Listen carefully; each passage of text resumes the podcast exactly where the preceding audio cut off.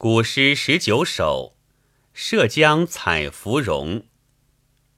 涉江采芙蓉，兰泽多芳草。采之欲为谁？所思在远道。还顾望旧乡，长路漫浩浩。同心而离居，忧伤以终老。有许多动人的抒情诗，初读时总感到它异常单纯，待到再三涵咏，才发现这单纯其实寓于颇微妙的婉曲表现之中。涉江采芙蓉就属于这一类，初看起来似乎无需多加解说，即可明白它的旨意。乃在表现远方游子的思乡之情。诗中的“环顾望旧乡，长路漫浩浩”，不正把游子对旧乡的望而难归之思书写得极为凄婉吗？那么开篇之“涉江采芙蓉”者，也当是离乡游子无疑了。不过，游子之求幻京师是在洛阳一带，又怎么可能去涉南方之江采摘芙蓉？而且按江南民歌所常用的谐音双关手法，芙蓉往往又暗关着夫蓉，明明是女子思夫口吻，岂可径指其为游子？连主人公的身份都在两可之间，可见此诗并不单纯。我们不妨先从女子口吻体味一下它的妙处。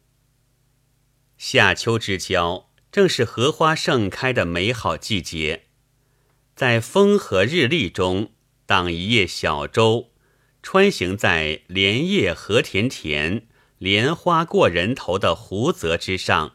开始一年一度的采莲活动，可是江南农家女子的乐事。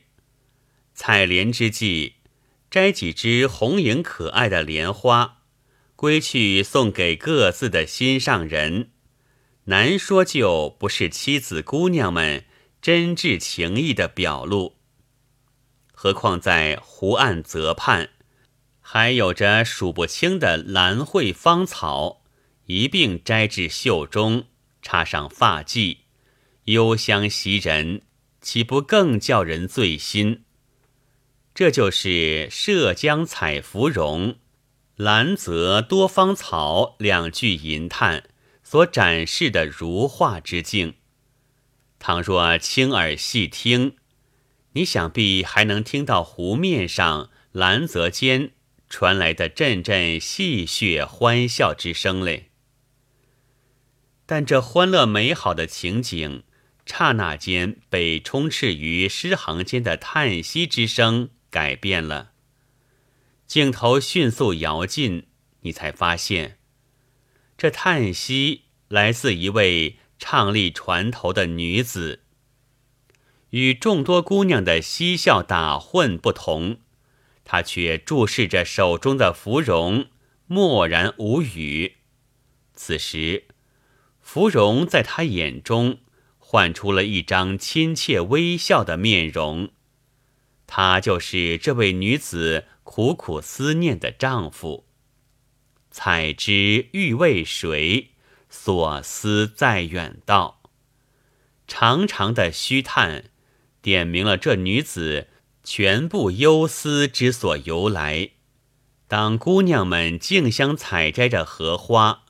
声言要把最好的一朵送给心上人时，女主人公思念的丈夫却正远在天涯。她突然采摘了美好的芙蓉，此刻又能赠送给谁？人们总以为，倘要表现人物的寂寞凄凉，最好是将它放在孤身独处的清秋，因为。那最能烘托人物的凄清心境。但你是否想到，有时将人物置于美好欢乐的人群之中，往往更令人感到自身孤独寂寞之可怕？此诗从美好欢乐的采莲背景上，书写女主人公独自思夫的忧伤。正具有以乐衬哀的强烈效果。接着两句空间突然转换，出现在画面上的，似乎已不是拈花沉思的女主人公，而是那身在远道的丈夫了。环顾望旧乡，长路漫浩浩，仿佛是心灵感应似的。正当女主人公苦苦思念丈夫的时候，她远方的丈夫此刻也正带着无限忧愁，回望着妻子所在的故乡。他望见了故乡的山水，望见了那在江对岸湖泽中采莲的妻子了吗？显然没有。此刻展现在他眼前的。无非是漫漫无尽的长路，和那阻山隔水的浩浩烟云。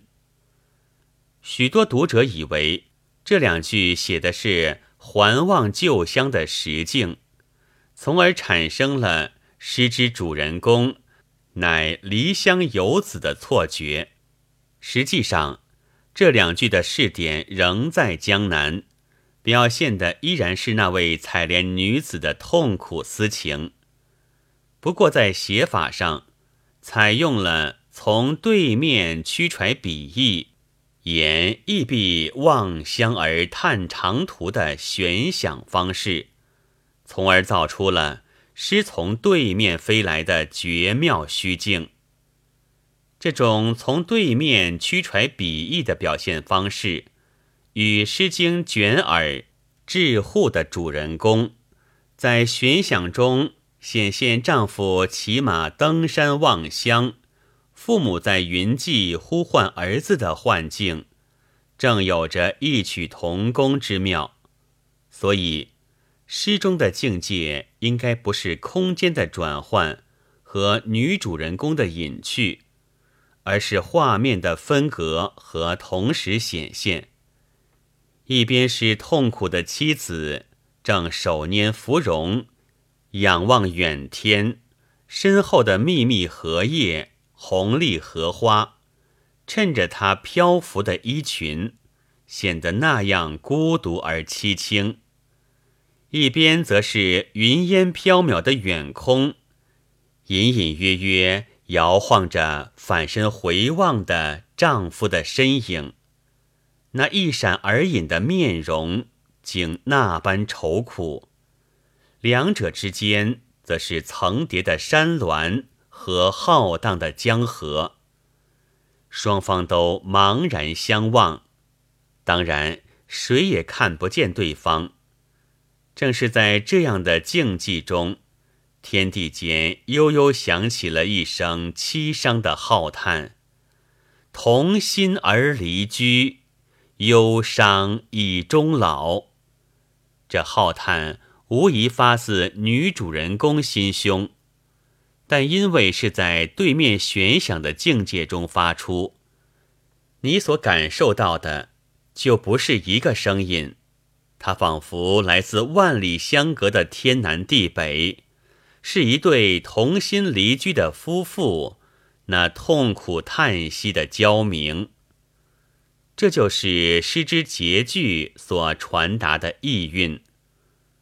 当你读到这结句时，你是否感觉到，此诗书写的思夫之情虽然那样单纯，但由于采取了如此婉曲的表现方式，便如山泉之曲折奔流，最后终于汇成了飞灵山岩的急瀑，震荡起。撼人心魄的巨声。上文已经说到，此诗的主人公应该是位女子。全诗所书写的，乃是故乡妻子思念丈夫的深切忧伤。但倘若把此诗的作者也认定是这位女子，那就错了。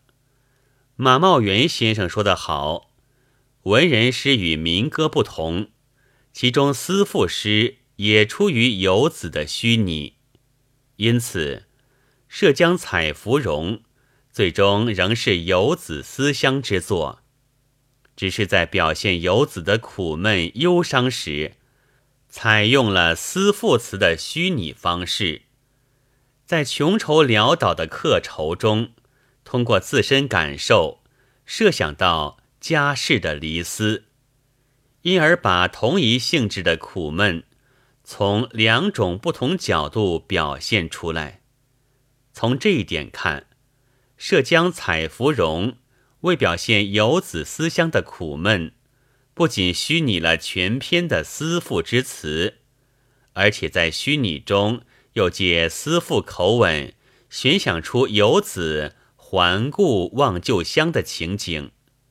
这样的诗情书写，就不只是婉曲，简直是奇思了。本文作者潘笑龙，朗读。白云出岫。